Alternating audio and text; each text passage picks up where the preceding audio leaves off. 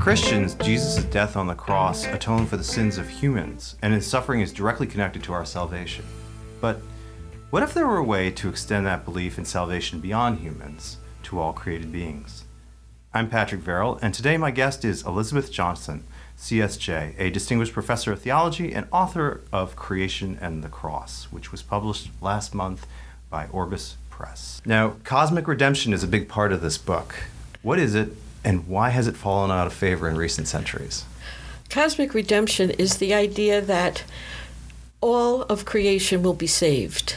Every last galaxy, every last earthworm, every portion of the great world that God has created has a future with us in glory with God.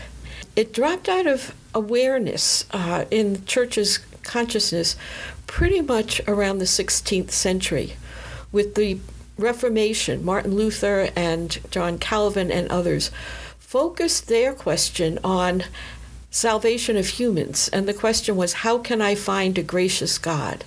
And the answer was through the death of Jesus on the cross. The issue was therefore very focused on human beings and our sinfulness and our need to be redeemed. And that tremendous focus on human beings blocked out the whole rest of creation. Once the Protestant reformers began asking that question, the Catholic Church began responding. Um, and the debate really, the, Catholic, the Protestants said, We are saved by faith alone in Jesus Christ on the cross and the grace alone. And Catholics answered back, Yes, but we also need to do good works. So that became a, an internal squabble among Christians, and that the fierceness of that blocked out uh, the rest of creation. Now, what, why is St. Anselm such an important figure when it comes to this story? Okay, Anselm was a 10th and 11th century uh, theologian, a monk, and ultimately the Archbishop of Canterbury. He uh, wrote a wonderful book in Latin called Cur Deus Homo, or in English, Why the God Man. And he asked the question, why did God become human and die to save us when he could have done it some other way? He hmm. could have shed a tear or done one act of kindness, and that would have solved it, you know. And his answer became enormously influential. His answer was uh, Jesus, uh, God became human and died to save us uh, because sin offended the honor of God, and humans had to make satisfaction.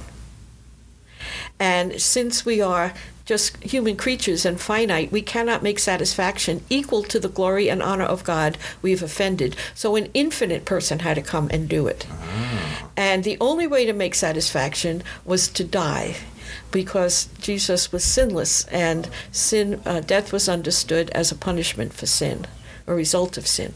So, as the sinless one, he did not have to die. So, when he died, he paid back more than was owed to the honor of God. And since he didn't need any blessing, he shares it all with his brothers and sisters. Okay. So the last line of that book, Anselm writes, And so you see, God's mercy is greater than we could have imagined. Now, the, the problem with that is for Anselm's time, that was an argument that made sense to people because he was living in feudalism. Mm-hmm. And the lord of the manor, his word was law. There were no police forces, no armies, etc. So if you offended the lord, you were breaking up civil order as well as uh, his own honor. You had to pay it back in a visible way. And what Anselm did was take that political arrangement and made it the image of God, and that made it cosmic. What has developed is out of that theory is a notion of God as a supreme Lord whose honor is more important to God than God's mercy. And uh, Jesus told parable after parable where God's mercy violates the norms or the expectations. You think of the prodigal son, uh, you, so on, uh, that you don't have to pay back. You see, God's mercy comes and saves you regardless. Uh, it, you don't need to pay, but but it became tit for tat. Like we had to earn our salvation, we have to pay back, and Jesus was the one who paid it back. So it became the cross became a, a prerequisite for God to be merciful, and that has done terrible damage to the image of God. Creation in the cross has been constructed in a dialogue form, which is similar to the way that St. Anselm wrote many of his works. Why'd you do that? I did that because Anselm has been so influential, whether you realize it or not, right? I wanted to have like an alternative to Anselm mm-hmm. in the same vein. And so he chose a monk named Boso, seriously, B O S O, it's spelled, and who used to ask him a lot of questions about things and set him up as a dialogue partner in this book. I invented an interlocutor to myself whom I named Clara from the Latin word for light, you know. And I said this she is an amalgamation of all the very smart, insightful young men and women whom I have taught over the course of my teaching life. And so it becomes a conversation between a teacher and students in a way that isn't easier to follow rather than, you know, whole paragraphs of argument. And the main argument of the book is that cross represents more than just salvation from sin. It's, and I quote, an icon of how God is present with all creatures in their suffering and death. Now, is this a new argument? It's a very ancient argument, but it's one that we haven't paid attention to. Right? You can find this again in in the Bible, um, in the New Testament understandings of the death and resurrection of Christ, is that in Jesus Christ God became one with us in the flesh to quote John's gospel, right? Mm-hmm. And the flesh was human flesh, but our human flesh, we realize today, is part of the whole flesh of the community of life on earth.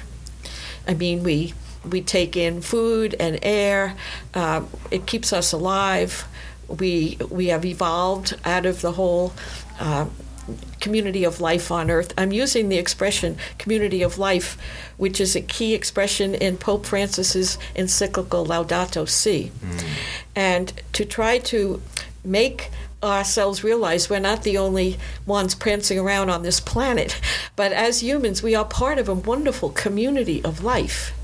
And that what we say about God, we need to bring that community of life mainstream into our dogmatic teaching and our preaching and our liturgies. The idea in Scripture that when uh, the Word became flesh and dwelt among us, it was God becoming bonded personally with human beings, but also with all flesh on the earth, with matter you know, his genes, Jesus' genes were of the Hebrew line of the human race. You know, the, the cells in his body were made of gases and materials that had exploded in the stars billions of years ago, just like our own. And so, so part of God became bonded to the universe humanly and physically as a cosmic event.